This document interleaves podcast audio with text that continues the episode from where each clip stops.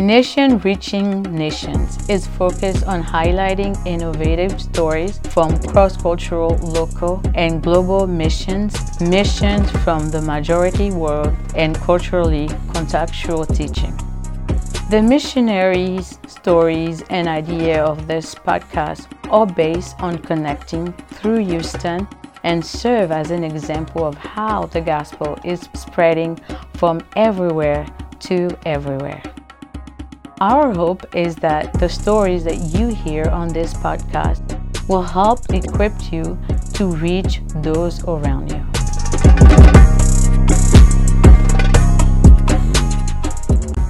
Hey, everybody, welcome back to the program. My name is Brian. Uh, as most of you know, I work in a number of multi ethnic contexts. I teach at a multi ethnic school. I'm on staff at a multi ethnic church. We live in a multi ethnic neighborhood. Our girls go to multi ethnic schools.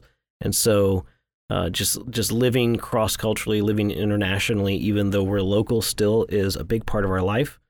Uh, some of the things I've done in the past, I've been able to get a window into how people see the world. And so I used to look at strategy plans for church plants. And of course, uh, multi ethnic ministry is a big hot topic today uh, particularly uh, as we see what's happening in the media around our country right now. Um, the church is is trying to respond, but I think a lot of the plans that I saw, not that they were bad plans per se, but they might have just been a little bit glib in terms of their image of kind of a romanticized multi-ethnic ministry was kind of one part hipster and one part global cafe and you know a little acts 29 thrown in and I think the reality of multi-ethnic ministry uh, is very, very different. I think there's some some beautiful benefits that it has, and there's some really difficult challenges that people need to think through. And uh, today I have a guest uh, joining me.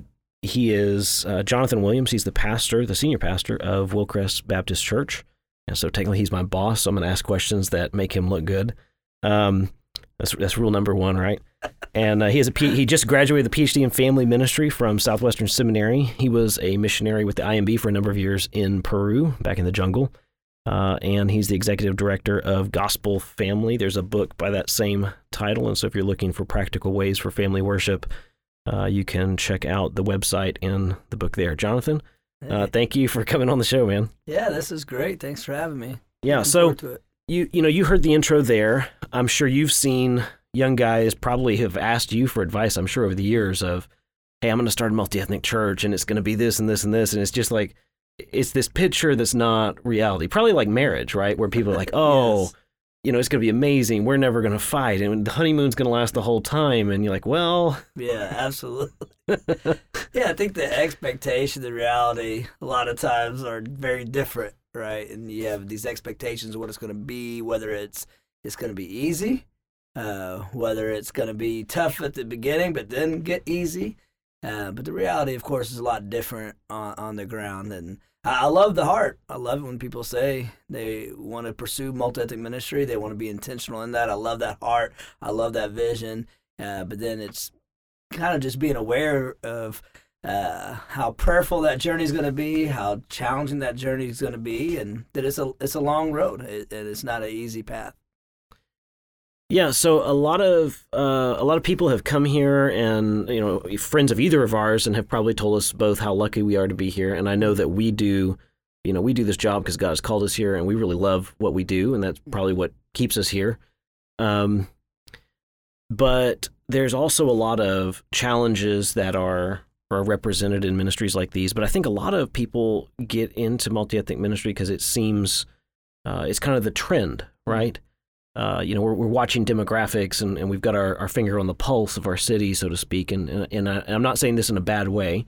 I think it's good that people should be paying attention to what's happening in the neighborhood. Yeah. Um, but what do you think about that as a basis for doing multi ethnic ministry? Yeah, that's a great question. Like you said, yeah, obviously we need to pay attention to our di- demographics and the, the dynamics of our neighborhood, and that's part of the conversation. But I think if the demographics is the main thing driving that vision for multi-ethnic ministry, then we're we're kind of off a little bit. Mm-hmm. Um, you know, one is if that's the case, and that would mean that any context that isn't diverse, that doesn't even need to be a conversation. Whereas I would say even when uh, context is not diverse, this still needs to be part of the conversation. Uh, but the demographics don't drive our passion for multi-ethnic ministry. The scriptures drive that vision, right? So in the gospel, we see this, uh, you know, God's heart for the nations. In the gospel, we see the Great Commission. In the gospel, we see passages like Ephesians 2 and Galatians 3 and Matthew 28, all these scriptures that just show that uh, the church is supposed to be diverse, it's supposed uh, to represent the nations and, represent Christ's heart for the nations and doing that. And so the demographics sometimes might make it a little bit more challenging. If you're in a place that's not that diverse, it might make it a little bit more exciting if you're in Houston, Mhm. you know, one of the most diverse cities in America, then yeah, it, it is a little bit more exciting, a little bit more fun, maybe trying to reach uh, a couple of hundred nations in our city. Uh, but that isn't the catalyst for why that's our vision. Um, there's a pastor up north, Eric Mason, and he says diversity isn't a mission.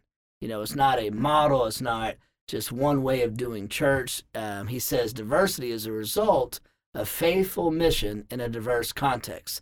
And what he means is if you're in a diverse context and you're just faithful to the Great Commission, you're intentional to reaching the nations, then diversity will be a result, not because that's the model you chose, Right.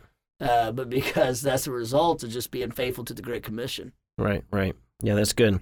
So let's let's dive down into challenges. I have four that I want us to discuss today: worship, transience, racism, and leadership. Well, that's all. Go. Just kidding.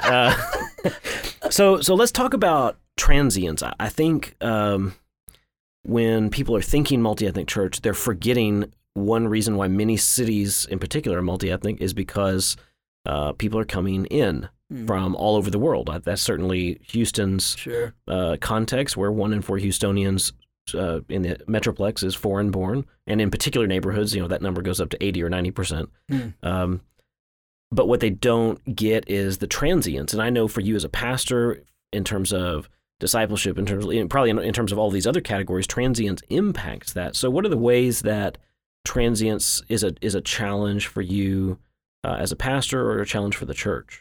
Yeah, there is a challenge there, and then I'll also just say a word of uh, something you and I both talked a lot about that we've learned over the years is how to maybe see that challenge as a blessing Oh, or as an opportunity, right? And so the challenge is that people are here for a short time a lot of times, and then God moves them. And like you said, you have people who come from other countries maybe to study, and then after they finish their studies, they might move back home. Uh, people might come as a refugee, and then later as they resettle, they resettle somewhere else. Uh, people come on a visa, and then later that visa expires, they go back home. Right. And so our community is very transient. I remember when I first came to uh, Wilcrest, the church where we were at, uh, almost 10 years ago. There's a man that I started meeting with, started discipling. We would go to McDonald's for breakfast just about every other week. And uh, we're trying to raise him up as a leader. We're trying to build this relationship together. I'm enjoying our time together. Tried to disciple him. He was from Liberia. And after about five months of just being all in and pursuing that friendship and uh, enjoying that discipleship, God moved him back to Liberia. We're, Mm. we're eating, you know, biscuits one morning at McDonald's, and he says, "I'm going to Liberia." And I said, "For how long?" He said, "No, I'm moving back," and he did. Now, in his case, he moved back for about five or six years, and then God brought- brought him back to Houston, back to Wilcrest. Wow. And so we've seen that a lot of times you'll be, um, you know, discipling someone. You're maybe even raising up leaders in the church, uh, diverse leadership, and then God moves them.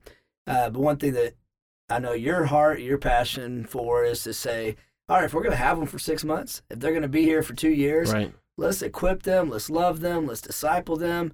And then if God sends them, let's send them out with maybe a, a renewed passion, a renewed vision Mhm. for multi ministry wherever God sends them next. And uh, so I think that's helped uh, me, you know, see that challenge as an opportunity. Yeah. Okay, if God's moving them in and out, then we, we have this little window to just disciple them and love them, equip them, but then we get to be part of sending them, and that, that's actually kind of a blessing. Yeah. It, you really have to shift your perspective. Yeah. It has to be much less about me and my kingdom, Yes. you know, the Wilcrest kingdom, the Southern Baptist kingdom, the and it has to be much more about the kingdom, capital K kingdom. Mm, Um, absolutely. you know, because like that example with Liberia, you know, you poured into him for years. and if you're looking of your own kingdom, you'd go, well, it's a loss now that he's gone. Hmm. Even if he never came back, though, if you're looking at the big kingdom, I mean, how many pastors have the opportunity to disciple people from so many countries Right. and see them go back as missionaries? Absolutely. You know, like that that's a, a lifetime of work again and again and again that you just get to multiply out throughout the world, which is Oh. pretty cool. And I'll tell you, this year, you know, we're 2020 in the year of COVID. And so right now our services are online and we do these streaming Facebook Live services on Sunday morning. And what's been neat about that is seeing some of the people who used to be members of Wilcrest Mhm. Who God has moved overseas Right. as we're doing these Facebook Live services, they're online, Yeah. they're streaming, they're you know telling testimonies and stories about where they're at, and it is you get to be part of uh, what God's doing all around the world as you send out your church families. Uh, so that yeah, it turns into a great blessing, and I love what you said about it being about the kingdom and not just what we have going on right here. Yeah. So, uh, I mean, we're a big Bible Belt city on the one hand. On the other hand, we're, you know, one in four foreign born. We have every major religion and a lot of the minor religions represented, not just in Houston, but even just our community Sure. locally. Um, I know every pastor in Houston wants their church to be strong, healthy, wants and probably wants their numbers to grow. We have a lot of mega churches in Houston. Yeah. Um, how does transience impact your growth as a, a church? Yeah, that's challenging. The the pastor before me at Wilcrest was Rodney Woo, and uh, I'm sure I'll talk more about him t- today on the podcast. But uh, Rodney's the one that cast this multi-ethnic vision with the church, and he was here for 18 years, and uh, kind of led our church to become multi ethnic. You know, went from being a, a homogeneous church to a church of 44 nations by the time he moved to Singapore. And during that time, he wrote a book called The Color of Church. And the color of church, it tells the story of Wilcrest, but it also just gives kind of the theology, the philosophy, even the practical uh, vision of a multi-ethnic ministry. And in the color of church, he tells a story about one year when he was here at Wilcrest. They had a hundred new members that year. A hundred people joined the church. Our Wow. church is not a big church, so that's a huge uh, year. And he said the attendance on Sunday morning stayed about the same Wow. and it's because of how transient it is. So yes, we added 100 new members, we had so many people moving in and out uh, that the Sunday morning attendance kind of looked the same. We had a year uh, about six, seven years ago here at Wilcrest. It, it is an awesome year of just evangelism, discipleship, and uh, growth. I think we had 35 people give their life to the Lord, get baptized, and we had about 50 new people joining the church that year. And I saw the same thing the Sunday morning attendance increased by about four or five, you know, and, and and so you do have to constantly ask the Lord to give you, like you said, His perspective and His vision. It can't just be uh, we want to have a large attendance, we want to have a large church. It really it does have to be uh, this passion just to say, I want to make disciples of the nations. And if we have them for six months or 16 years, we want to be faithful in that ministry. And if God sends them, we want to be able to be a part of that sending. Mhm. You know, we don't fight that. We don't push against that. We don't grieve that. We celebrate that. We, uh, since you've been here uh, on staff, uh, you, you're also our associate pastor. You're our missions pastor, and so you've had a lot of opportunities where you bring people up on a Sunday morning, pray over them, lay hands Right. over them, and then send them out. Right. And that's always an exciting time. And I think now our church is used to that, where we expect to be sending constantly. Yeah. Yeah, you're right. From a missions perspective, that's that's just a, the norm. If you're a mobilizer, you know, you you're looking for people who might not be thinking about missions or and you, you know, pour into them and then the goal is and you should go out and do this. Yes. But it's also very different when you're also thinking, but how do we keep a you know, I mean, not that numbers is the only metric, but it does it does take some numbers to mm-hmm. keep everything going. And so It is it's just a challenge. Because, you know, the way the Lord would have it, of course, it's usually some of your strongest leaders that the Lord sends out, you know. and uh, But I always think back to Acts, you know, in Acts 11, Barnabas goes down to Antioch and, you know, is really encouraged by what he sees in this multi ethnic ministry going on in Antioch. He brings Paul over, and they become sort of the lead teachers, the lead pastors there in Antioch for years. And then you get to Acts 13, and the Spirit sends them out. He doesn't just send anybody out. He takes their leaders, uh, two of their strongest teachers, pastors, leaders, and sends them. But you don't see Antioch grieving that. You don't see Antioch pushing back, fighting, offering Paul a raise so that he'll stay. Right. You see them laying hands on them and joyfully sending them out. And then a few chapters later, what do they get to experience the blessing of is Paul and Barnabas returning after that missionary journey, getting to tell them. And so I think uh, all of us, of course, I think any healthy church has that desire to be equipping, to be sending, and then to get to celebrate those testimonies and stories about what God's doing around the world. So you and I grew up at a time when the church in America was going through a transition. And that was largely being seen in the way that people worship. Hmm. And I know for myself growing up in traditional hymn based churches, and, uh, you know, I've been on staff as a music minister for a church that was wanting to, you know, transition more to a blended service. Yeah. You know, how controversial that was, even though we're, you know, we're still dealing with one culture, we're kind of dealing with two sort of subcultures within that one culture. A- And so probably everybody that's listening to this has has seen some version of the worship war in some way or another whether it's you know clothing can we wear you know can girls wear pants and can they wear shorts and how short is too short and uh, can Christians date and there's there's all these different ways that we try to figure out you know what's the cultural line and yet in worship at a multi-ethnic church now you know we're dealing with 50 nations here yeah. what are the challenges of Yeah. trying to navigate everyone's expectation for worship. Oh yeah, there's so much about that. You know, you talk about when we were growing up and sort of that battle. Uh, my dad's a pastor too, and I remember when we were growing up. You know, we were doing a lot of hymns. My mom was actually the one; she was the minister of music, leading the worship. Uh, but we also started to do some of the newer praise songs, and, and at some point there was some pushback. Right. And I'll, I will never forget. I still remember this sermon my dad did, and it was so impactful. And I think it applies to what we're talking about today. In the midst of all that, um, he brought up that some people were saying we should do hymns, some people say praise songs, and then he started bringing out these hymn books. He, and he had a whole stack, and he brought up probably about 30 different hymn books, and he put them there on the stage. And they're all Baptist hymn books, and yet they had been published over the course of a couple of hundred years. They all had different songs in them. And so he said, when you say you want to do hymns, which hymn book do you mean? Hmm. And the point was, it's not that simple of a conversation. Right. It's not, you can't boil it down to hymns or praise songs because even when you say hymns, okay, what hymns? There's 30 hymn books just in the American Baptist Church alone. Now you, you know, bring all that to a culture or a church where you have 50 different cultures.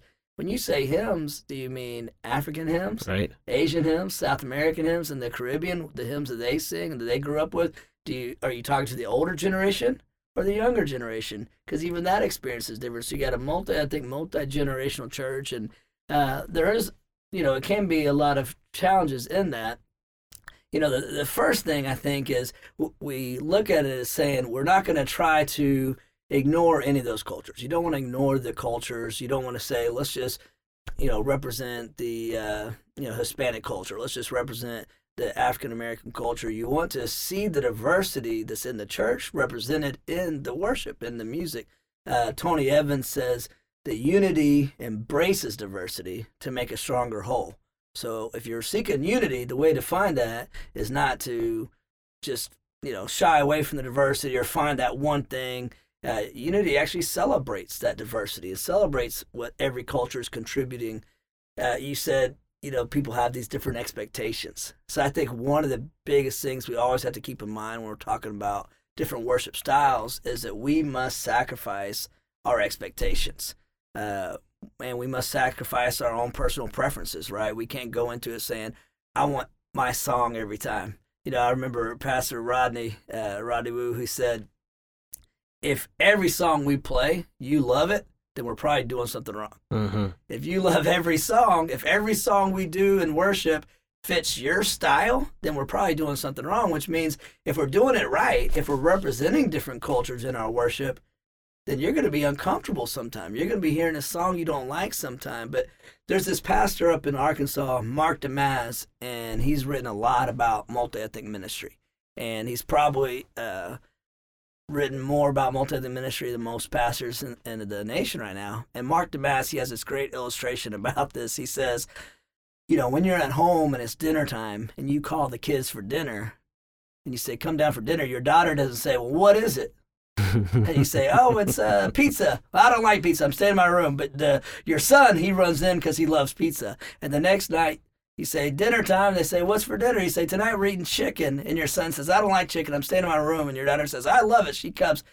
You don't come because it's your favorite food. You come for the time with the family around the table, and it might not be your favorite food, but your brother next to you, your sister next to you, this is their favorite meal. And so we don't come to worship for our favorite songs. We come to worship for the family time and the presence of God, and because God is worthy of worship. And you might not like that song. That might not be your style. It might not even be in your language. But your brother next to you, your sister in Christ next to you, maybe this is their favorite song. Maybe this is what they grew up with. Maybe this is speaking to their heart, to their culture. So I think there's a lot of just sacrificing our preferences, sacrificing our expectations, Mhm. And coming back to that heart of worship that it's not about me, it's about the Lord. And let's enjoy this family time, even if I don't love that song, Yeah. that style. That, that's really good. You talk a lot about expectations, and I've I've noticed, and this happens on a number of these topics that we're discussing today. Right, someone has read something or believes something, and they have a preconceived notion of what the other person ought to want, Right. And so they go, "Well, we ought to do this style of music or that style of music," and then when you go and actually talk to that group that they are trying to serve, and I think their motivation is pure. I'm not saying anything about that, Mm. but our our all of what we do has to be in the context of relationship with others to actually know is this me as an outside person to that group Mm. is this my uh, thought that they should want this and how much of that is built in some kind of stereotype or bias Sure. uh, do they want this Yeah. you know I, I experienced this when i was uh, uh, in the middle east you know in my mind they should have music that is locally created now missiologically i, I stand by that but when i said that idea to a bunch of christians i said hey i hear these wonderful middle eastern instruments they have this little thing it looks like a big mandolin like Hmm. a little pluck string instrument it's called an oud. Um, and it sounds kind of like plinky, like kind of like a mandolin. You know, they have this beautiful music. I said, why don't you have worship songs like this? And this is at a language school, and she opens the door and calls out all the other teachers and starts cackling in the hallway. She's like, listen to this idea that Brian has. And it's like, oh, Brian's so cute. He thinks we should use. And I go, well, what kind of music do you like? They love Hillsong. yeah. Yeah. And, and you go, well, okay, Hillsong's not written from their context, but from a different standpoint, it actually is very contextual. Yes. Egyptians are very emotional people. Hillsong is very emotional. And so it actually, that felt need in worship, it actually hits. Yeah. Even though me as the outsider, I would say, no, no, no, Hillsong is an imported thing. You shouldn't like Hillsong. Uh, maybe they shouldn't like it for different reasons. But, uh, you know, I see that same thing where people people outsiders have this expectation of like well what this group needs is Yeah. this opportunity to whatever and then you talk to them and they go well no we actually want this other thing and, and we're okay Yeah, so that probably goes into what so many of the topics we're talking about today Right. goes back to is be willing to listen and learn and actually ask the right question, right?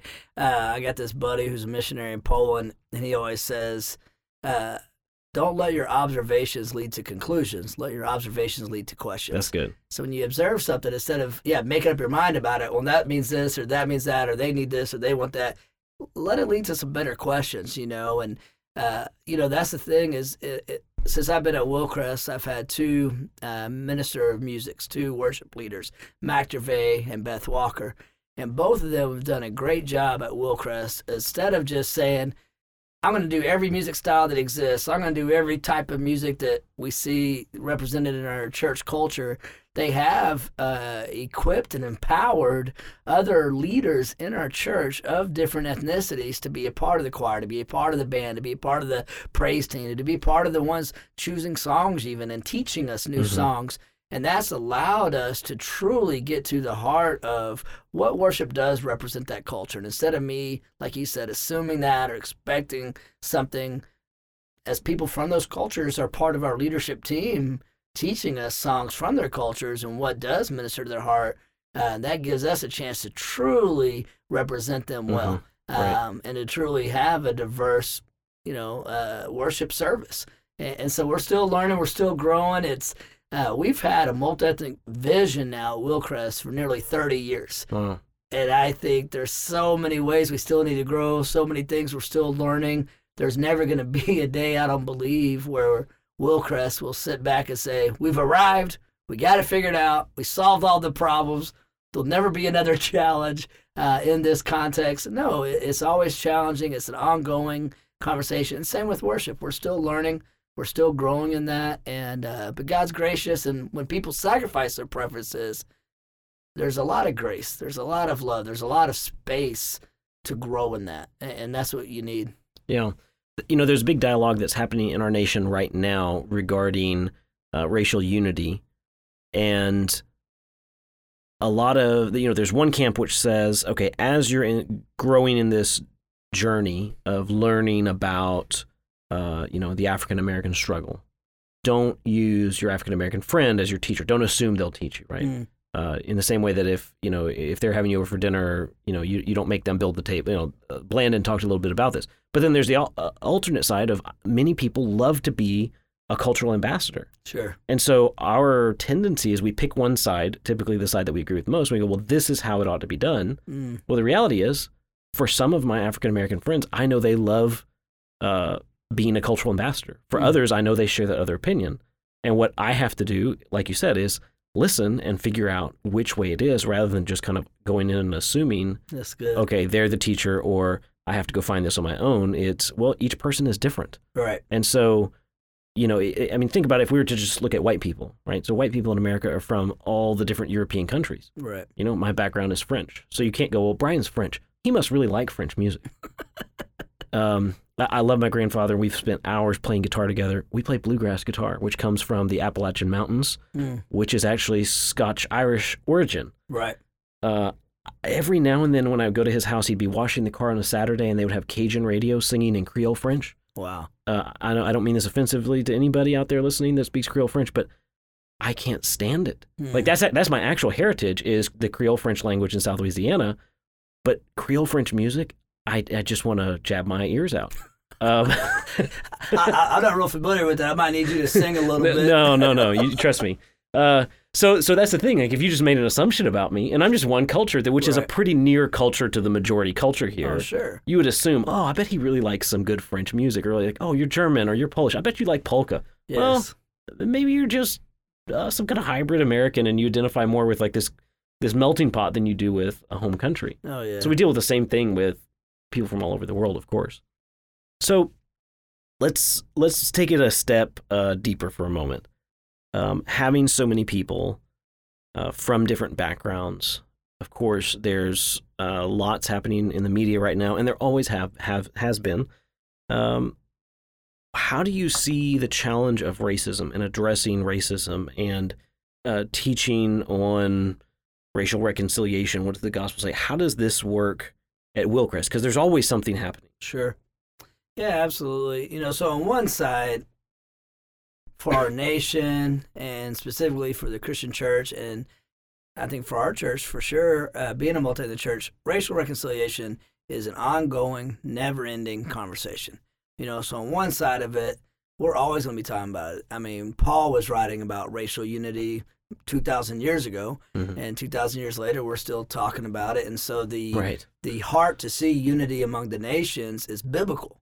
And so it's an ongoing conversation. You can't preach through the scriptures without addressing this call to unity. And so any faithful church preaching the word of God, um, any church seeking uh, a multi-ethnic context, seeking diversity among the nations in their church and unity among that diversity, this is going to be an ongoing conversation. So even at Wilcrest, you know, over the last 10 years, there's been so many times where uh, we've been very intentional to talk through these conversations, whether it's at a men's retreat, uh, praying over these things, or uh, at a missions class that you led, where we had a diverse group up actually doing a little panel discussion on racial reconciliation. We've had entire services where we're just repenting of racism and seeking unity among the diversity. So on one side, it's an ongoing mm-hmm. conversation. Mm-hmm. Uh, on the other side, I do think even in our short history as a nation, there have been certain things that have happened where it has brought that conversation conversation to the forefront for everybody. Mhm. You know, when Martin Luther King Jr. was assassinated, obviously that was a reminder that we're still not there. You know, and there's still so many prayers to be prayed. Uh, when Rodney King uh, took place in the 90s, uh, when George Floyd was killed this year, you know, I think there's these certain moments in history where it's a huge reminder that we need the Lord Jesus Christ to convict us of any racism, prejudice, bias, and to rip that out of our hearts. We need the Lord Jesus Christ to bring unity among the nations, specifically within the church. And it's a reminder that only He can do it. Because left to our own devices, we've seen what man does.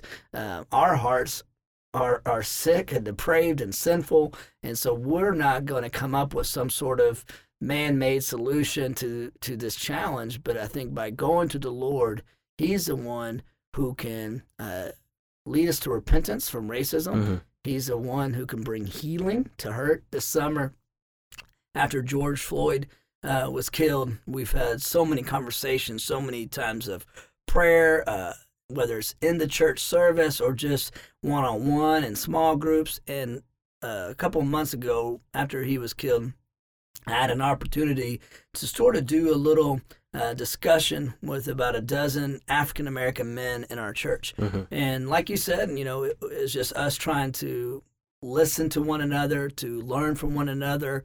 Um, each experience, uh, each man was sharing different things, very diverse uh, views on it, but it was an awesome spirit led conversation, spirit led time of prayer. And, uh, you know, as we're talking about these things, uh, they would share some of their own experiences where they've been on the receiving end of racism. Wow. And, you know, seeking the Lord's healing for that was such a powerful thing. And so I, I believe the Lord is able to uh, lead the racist heart to repentance and uh, transform that heart. I'm also I also believe the Lord's able to bring healing to the one that's been on the receiving end of those hurtful things. And I know some of that pain and some of that hurt runs very deep.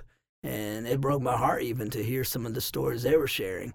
But I also know that within the church, even in a year like this, where you look at America in 2020, and the number of things right now that divide our nation seem to be, you know, catastrophic. Right. Uh, it's just this huge number of things right now that divide our nation. And even in this year, I believe you could see beautiful unity in the church, even a multi ethnic church, because I believe the Lord is able to do that. And that's one thing we always preach at Wilcrest. We say it over and over again is we might not have anything in common. You know, our culture, we like, like you said, we like different music, we like different foods, we speak different languages. Uh, how we celebrate holidays is different. Our view of parenting is different. I mean, when you got 50 cultures, multi generation church, man, it might seem like we hardly have anything in common. But the one thing we have in common is Jesus Christ is our Lord and Savior. The Holy Spirit lives within us. And when you look at Ephesians 4, that one Lord, one Spirit, one faith, one baptism, that's enough to see unity in the church. And so it's been a powerful journey. Um, and like you said, that conversation, you know, it's always there racial reconciliation, racial unity. We're always talking about it. But I do think there's something special about this year, and that I think that conversation has been brought to the forefront. And it's an opportunity for us to really uh, seek those things the repentance, the healing, and the unity. So, you know, you mentioned this this uh, prayer time that you had with these men, and that's probably for a pastor in the United States a rare uh, opportunity to be able to have that many men from various backgrounds. I mean, all, all of our African Americans are from very different backgrounds, Mm. um, and I would say thus form a very representative uh, kind of sounding board.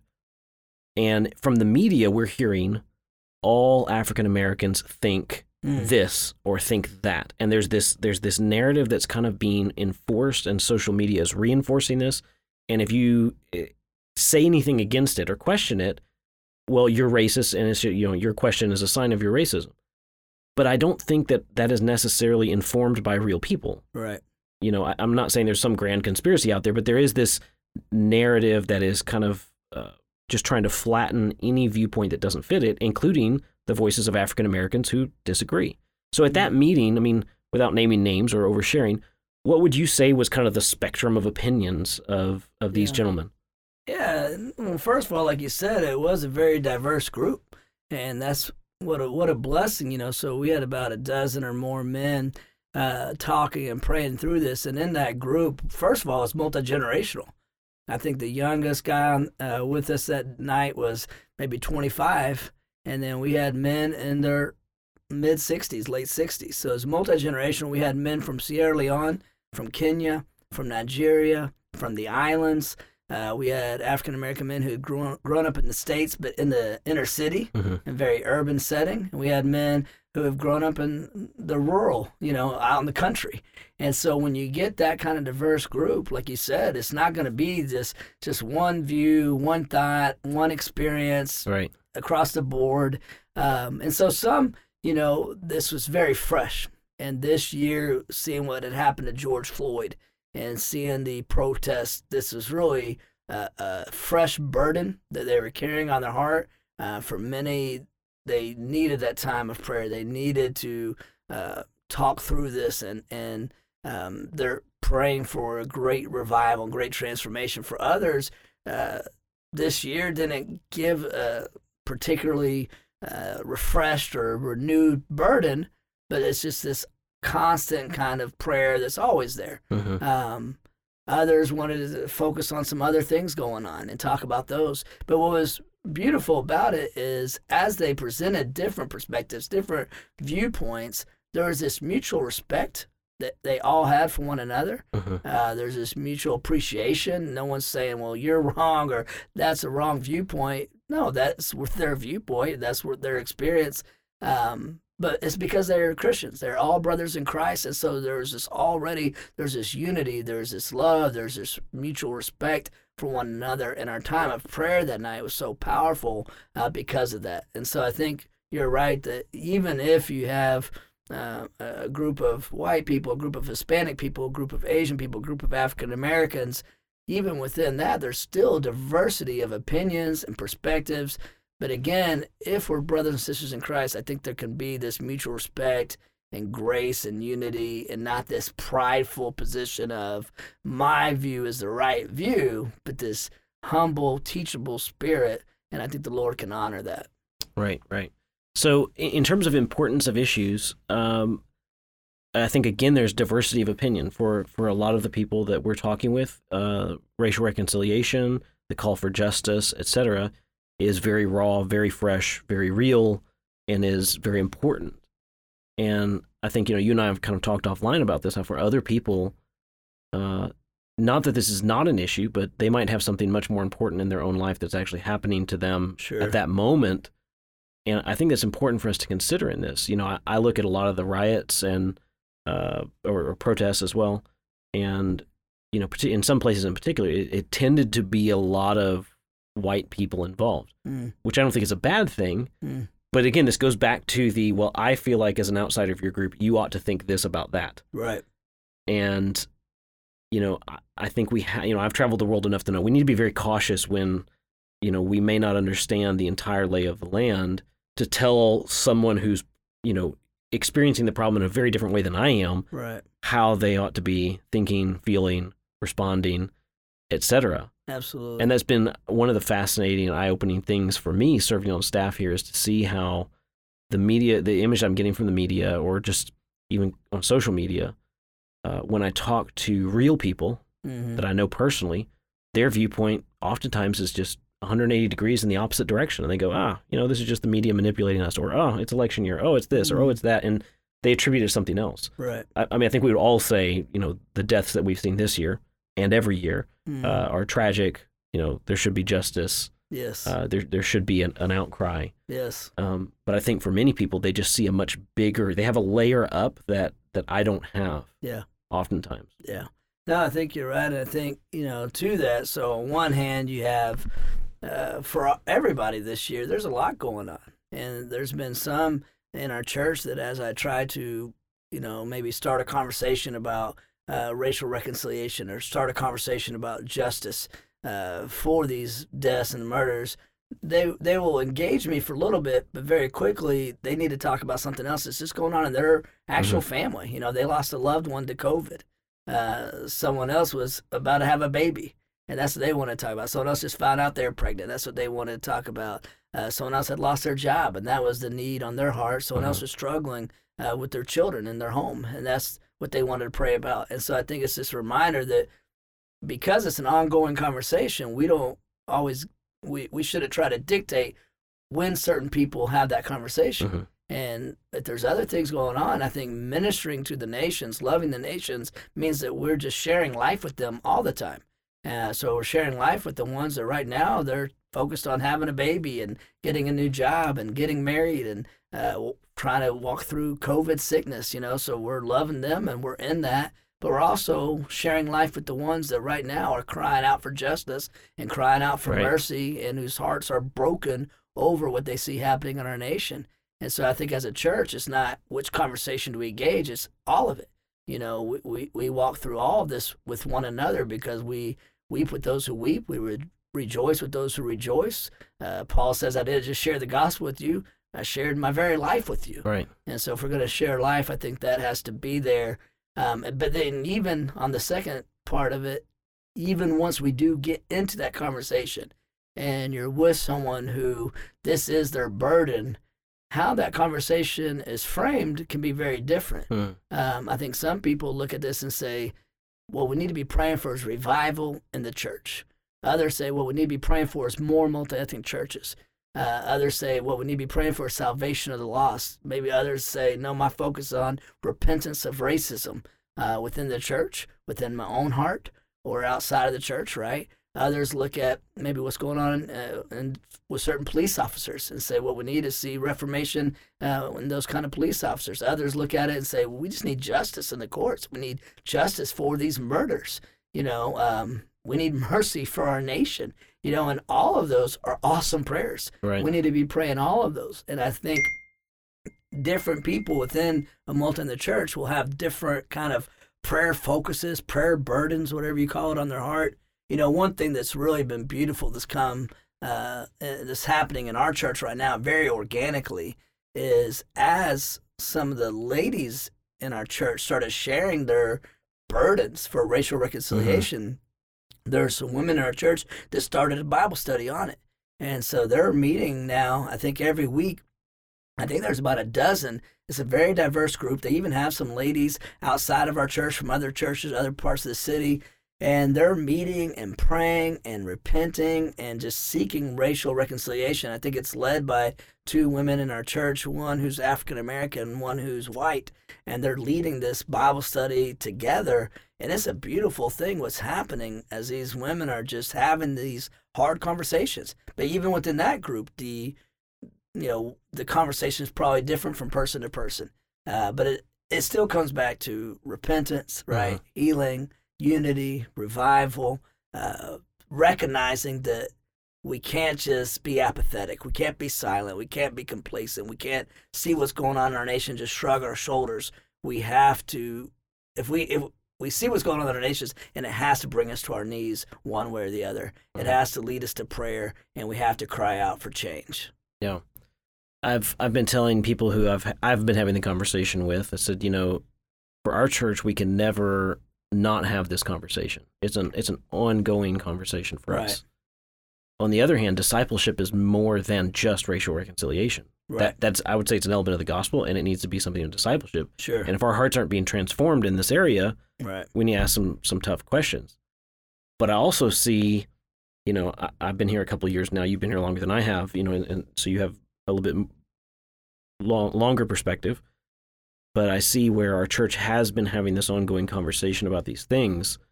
But then when the media scales it up around a shooting, Mm-hmm. which I'm not saying is wrong to scale it up around a Right. shooting, but I think that creates this sense of pace mm-hmm. in people's minds of, oh, the you know, we need to also. Well, yes.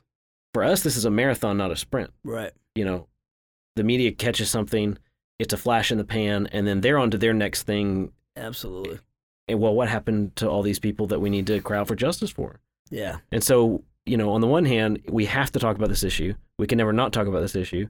Discipleship is more than this issue for us. On the other hand, letting the outside secular world drive the pace of our conversation means, you know, we're running a, a- a marathon at a sprinter's race and Mm. we can't keep this going. And I think there's a lot of wisdom there. Yeah, on one hand, man, praise God that uh, this is a conversation we're having. You know, praise God that so many people this year are Right, you know right. opening their eyes and saying, "Okay, enough's enough. We have to pray over this. We got to be on our knees. We have to talk about this." Uh, at the same time, though, like you said, you know, last year we were talking about this. Two years ago we were talking about this. Uh, six years ago, uh, I, I called our worship leader, who at the time was uh, African American man, Haitian American, and I called him on a Friday after a lot of things had been happening uh, that week, and this conversation was at the forefront six years ago. And I said, we need to, you know, devote our service to this. And we changed the sermon, we changed the music, we changed everything. And that Sunday, we spent that time in prayer, we spent that time in repentance, um, and we've done that several times. And so, like you said, for us, the, the pace is a marathon. Uh, This is an ongoing conversation. And a year from now, we'll, we'll still be having this conversation. And not just a conversation, but a year from now, we'll still be hopefully leading out in discipleship, leading out in repentance, and Mhm. seeking that unity. Uh, but like you said, I do think our culture is very hashtag driven. And so our culture will get excited about something, passionate about something, burdened for something. They'll do a hashtag for it. They'll do a lot of posts on social media. And within a few months, they seem to move on to something else. And our church, if we're following the cultural pace, what's dangerous about that is that in a few months, we too would Right. stop having this conversation. Right. It's not bad that maybe because of what's going on, we start talking about it now. What's bad is if the culture is dictating the pace, then that's going to run out. Right. The, the zeal, the passion is going to run out six months down the road or even fewer. Um, and like you said, too, if we're truly sharing life with people, not only is this an ongoing conversation, an ongoing part of discipleship, but if we're truly sharing life with people, then we're also discipling the other areas of their heart. Um, we're also talking through what's going on in their home and their marriage and um, sins they might be struggling with, uh, people they're trying to share the gospel with, what's going on with their neighbors and their coworkers, and um, so this is not the only thing going Right. conversation we're having. That man, this is a huge part of discipleship, a huge part of a multi-ethnic ministry. Um, but we don't push pause on the other things, and we'll never push pause on this. It's just all happening always at the same time. hmm You, you you mentioned a number of points in the past, and you've also brought up our classes. For those listening to the show, if you go to our YouTube channel, YouTube forward slash Nations Reaching Nations, you can see some of those things he referenced. But in our classes, we've had, you know, uh, we did one on animism, we did one on global theology, on urban missions, uh, and we had one slated for this fall, Yes. which we can't do because of COVID, which was on rec- rec- racial, sorry, not racial reconciliation, reconciliation just as a broader topic, Yes. racial reconciliation being part of that. Um, but this is, you know, you mentioned when the media is done, we can't be done. right. And so, uh, you know, I'm obviously in agreement with you on that. You know, we we still have to have this class on reconciliation Yes. because that applies to not just to race, but also to marriage, Mm. to parents and children, to neighbors, to Yeah. you know, this is part of the redemptive work of the gospel in our world is that re- uh, reconciliation uh, is happening. Okay, let's lighten it up a little bit. We, we sandwiched in the tough portion here, so Yeah. uh, let's let's look back, uh, kind of to church structure in terms of leadership. Uh, obviously, uh, diverse leadership is important, Hmm. and it's also because of transience, right? You pour into someone, discipling them, trying to uh, kind of shoe them for the gospel, uh, and uh, then they might be forced to go home, or they might choose to go home, or you know, just you live in America, you can move somewhere else in America. Right. You know, so transience obviously is one of those things. But what are some of the challenges in uh, raising multi-ethnic leaders? Now, when I say leader, most people in a church think, oh, leader's the pastor, the pastors, the staff, which Mhm. that is one element of leadership. But if you think of a church, churches, Sunday school teachers, and for Baptist churches, committees, uh, the, the the bad word, committees. Yes. Yes. Um, it, it's also people who are just influential leaders in terms of they have people over and they disciple them, and Mm. uh, people are listening and following them. Uh, so you know, a leader can mean a number of things, whether it's you know official status or something that people just kind of right. earn into. But what are some of the challenges in uh, creating and managing multi-ethnic leaders? Yeah, so I think anytime you're equipping leaders, whether you're you know, focus on multi-ethnic leadership, just equipping leaders in general, discipleship in general is a long road, right? Greg Ogden has a book on discipleship where he says one of the reasons why a lot of people don't make disciples is one because it's hard and two because it takes a long time. and you know it does it just takes a long time to disciple i think about the men and women who god used to disciple me and how patient they had to be with me especially early on in I my can imagine. faith and they're still patient with me um, and it's the same way you know paul even talks about not being too hasty to lay your hands on someone and Mm, right. um, a leader shouldn't be recent converts. And so you have even these biblical guidelines that when you're equipping leaders, um, that it takes time. You know, you see uh, Priscilla and Aquila in Acts 18 taking time with Apollos and really discipling him after he is already doing some ministry, but saying, no, we want to strengthen him. And so I think it takes time, it takes intentionality. And then you come back to the conversation about, okay, what about within a multi ethnic church? And it's the same thing. It takes time, it takes intentionality. You know, when our church first adopted a multi ethnic vision back in the early 90s, uh, nearly 30 years ago, it was a completely all, almost all Caucasian church at the time. It's predominantly white church. They adopt this multi ethnic vision and they're praying for God to um, grow their diversity, give unity among the diversity, to help them reach the nations that God had brought to our city, to our community. And God was faithful in that and answered those prayers.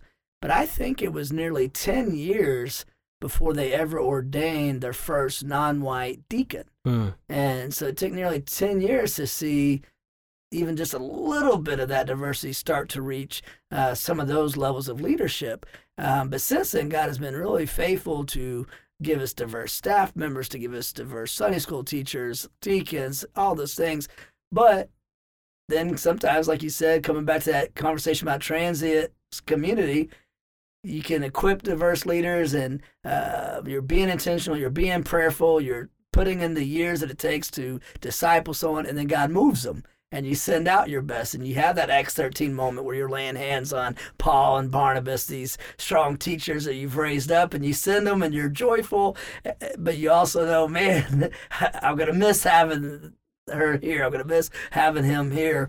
And so I think when you're talking about equipping diverse leadership, um, you know, there has to be this intentionality. You can't just say, oh, because we're multi ethnic church, we'll naturally have multi ethnic leadership. You have to be intentional. You have to be prayerful. You have to disciple the nations. You can't just gather the nations, right? We always say anybody can gather the nations. I go to Starbucks and I see the nations drinking coffee together. Schools are very diverse. Your workplace is very diverse. So we're not just trying to gather the nations, we're trying to um, disciple the nations. And so once the nations are here and you've been faithful to evangelize and you've been faithful to reach out, that Great Commission's there and you're discipling, you're intentional. We, we've had years here, Brian, and you and I have talked about this where um, as we've been prayerful, as we've been intentional, we look and we have such diversity in our teachers and staff. Then we've had other years where we've been pursuing that and God moves somebody or God closes a door Right. and we look and it's a little less diverse than what we would pray for. Um, but I don't get discouraged by that. One, because I trust that if we're being faithful, if we're being intentional and prayerful and all those things, then I trust that God will bring us the people He wants to lead. And at that point, you let the Lord, of course, uh, bring the staff He wants, the teachers He wants, Right. and you trust in that. Um, and I also know that we're never going to stop being intentional in those things. And so we've had times where, you know, uh, we see someone gifted in teaching. And so we start discipling them, we start developing them. Uh, we look for opportunities for them to teach. And maybe two years later, we see that now they're teaching a class. And praise God. But it took maybe two, three years to get Right. to that point.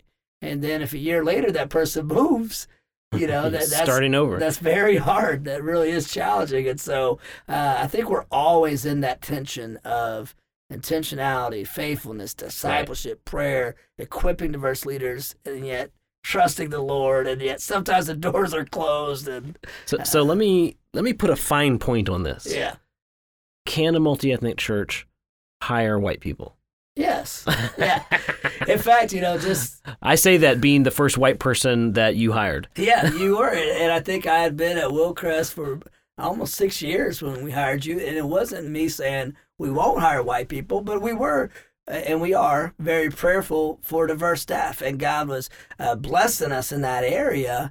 And there's a time where I think we had ten people on staff, and two were white, and uh, we had uh, two or three that were Hispanic. We had some who were African American, Asian, very diverse group. And right now, our staff is less diverse, but our teachers are more diverse. Right. Our, our youth Our deacon body. are more diverse. Our deacons are more diverse. And so um, I think it kind of goes in waves, it goes in seasons where you see some of that leadership. Um, but we're always pursuing that and praying for that. But yeah, uh, the previous pastor here, Rodney Woo, he, he told me a story once about a time where they were uh, seeking uh, a staff member position. And he was really praying for a non white staff member. Um, but every door just seemed to be closed. And he was very faithful, very intentional to pursue uh, someone for that position that was non white. Um, and but God kept closing the doors. And right when it seemed like there was someone who would be a great fit for that position, the Lord was leading that way, but that person was white. Uh, Roddy was talking to someone in our church that wasn't white about this, and that person said, "Listen, what we want is God's person for Mm. this position," and that gave him that freedom to uh, hire that person because he really did believe the Lord was leading Right. that way. And so I think if yeah, at the end of the day, as you're being faithful, prayerful, intentional, at the end of the day, the Lord's sovereignty reigns, and He'll close doors that we wanted open, and He'll open other doors that we weren't even looking for. Right. So I'll I'll be honest here for a moment and just kind of kind of show my hand of cards. Um, But just for a moment, just for a moment. Yeah. Then, then I'm going back to to, whatever it was, to non-transparency. um, you know, when Javier, our mutual friend, who we've also sent out. So speaking of, uh, sent, you know, bringing people up and sending them out, um, he was the one who approached me and said when when the my position opened up. Yeah, And I mean, I, I was aware of the church beforehand. I had visited when Pastor Woo was here, and we were members for a while um, in between a, a church plant. And I knew the demographics of the church. And in my mind, I said, I told him no 10 times, literally 10 times. I said, no. I said, look, they need, they need a Latino pa- mission pastor who speaks Spanish, or they need an Asian one that maybe speaks Vietnamese or Chinese because you're right in the middle of China. You know, you need somebody that's not me. And he kept coming back. He goes, look, look at the requirements. Finally, I gave him my resume. I thought, man, I'll let them tell him no. Um, and I felt really self conscious about, um, you know, being white and being considered. Not that I- don't feel like I'm qualified. I'm, I'm I grew up overseas. I'm very diverse as a person in in what I eat. Uh, for those who know me, I pretty much never eat white people food, um, which some people love and a lot of people hate. Uh, particularly when I get to choose the lunch place. And they uh, anyway. But when I got here, there were so many people. You know, I'm thinking of some of our Nigerian folks and some of our Latinos who said it kind of what you just said. Hmm. Hey, we've been praying for you that that God's man would be the one that that was chosen. yes, And it was really kind of freeing and liberating. And you know, for whatever my opinion is worth, um, I I see not that someone's skin color is the main issue in kind of preparing them or making them a good fit for multi-ethnic ministry. yeah, It has much more to do with how well can they love people that are other than themselves, the other. absolutely. And if you're from a different background or have, you know, like one one thing, you know, I talk a lot about against, I talk a lot against tokenism, Mm. where you know people are hire or we, you know, a church might hire someone or bring someone a writing team, research team, just because they are the right color. I'm using air quotes sure, you know, or they have the right sounding last name, right? It makes us look good because we just diversified. Um, but we're not going to let you live in your gifts and live in your culture and help inflect our team with that. right, Um, but I see a, a much more important element being how well can someone love people that are different from them? That's Because I don't care what your name is, I don't care what your color is. Yeah, If you can't do that, uh, you know, even if you have the right name and the right color to meet kind of the, the perception of what a multi-ethnic church is, right. it, you're gonna you're gonna have a hard time.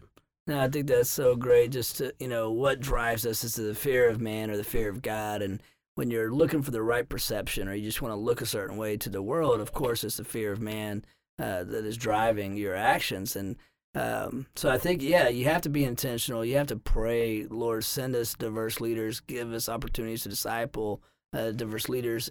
And at the same time, that doesn't mean you never hire a white, person. Uh, that doesn't mean you only hire people based on their ethnicity, because um, that could be tokenism, like you're saying.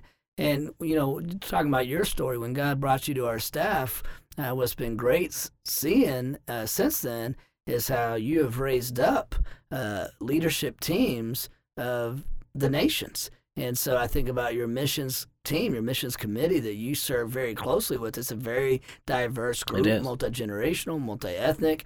Uh, I think about the mission courses that you teach here at Wilcrest um, and who you bring in to teach those with you you you've raised up a group of very diverse leaders and teachers training them to teach to use their gifts and so i think you can't just look at uh, this one area of the church you know what what does the band look like what does the staff look like mm-hmm. or what is this those are committee? important yeah those are important but when you look at okay god's brought that staff member but who has he discipled? Who has he invested in? Who has he raised up as leaders? When you look at that, all of a sudden you see this diverse group of leaders and teachers and missionaries um, that God has raised up. And so that to me, that's an answer to prayer.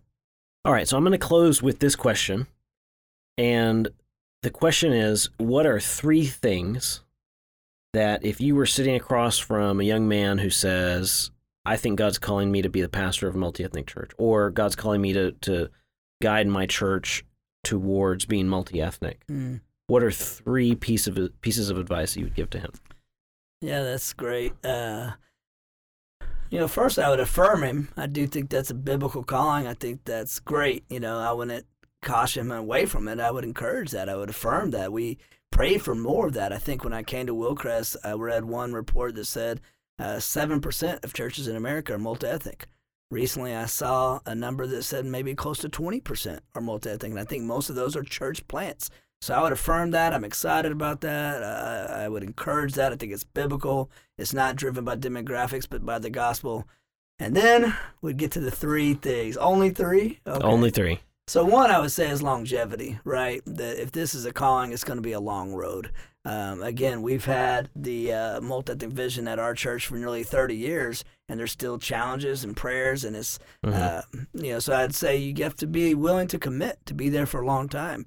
Uh, the previous pastor before me, who God used to cast that multi-division to start this journey, he was here for 18 years. 18 years. That's almost two decades of ministry. And so, anyone who thinks I'm just going to get in and get out or uh, start this thing within two years, we will have arrived, you know, I think that would be very naive. So, I would really encourage longevity. Uh, the second thing I would encourage is unity. You know, when I first came to Wilcrest, my first time to ever sit with the staff, we read through Ephesians 4. And I told our staff then, not knowing what the next 10 years would bring, that we need to tattoo that verse preserve the unity on our hearts. And that's what I would tell the, this church planner would say you have to preserve the unity. Uh, it's going to be a constant prayer, a constant battle, um, not against the church members, but a battle against the evil one who would try to divide the church. Um, a battle against the enemy, right? It's a spiritual warfare going on. And so you have to go into saying, I'm in it for the long haul, and we are going to seek unity. We're going to preserve unity. And then the last word I would say would just be faithful. And I know I'm kind of cheating because that gives me a few sub points to that third thing. but I would say be faithful and to specifically, I'd say three things. Be faithful to the Great Commission, right? Because, uh, like Eric Mason said, it's not a model or a mission, but it's the multi-ethnic ministry or diversity is a byproduct of simply being faithful to the mission. Mm-hmm. And so, if you want to multi the church, you better be a Great Commission church. You got to be making disciples of the nations. Secondly, I'd say you have to share life with those nations, um, break bread with them, be in their home, have them in your home, actually develop friendships with the nations, have a diverse group of friends, and uh, you know that's your family now. And so you have to be faithful to the Great Commission. You got to be faithful to sharing life and breaking bread together. And then to our last conversation, you have to be faithful to equip diverse leaders. You know, you have to be intentional in that you have to sit with them, uh, see what their spiritual gifts are, give them those opportunities to serve and to teach and to lead, and truly develop a diverse group of leaders in the church. So, uh, yeah, longevity, unity, and faithfulness. Those are three uh, good pieces of advice. Jonathan, thank you so much for coming on the show. Thank you, man. I really appreciate it. This is great.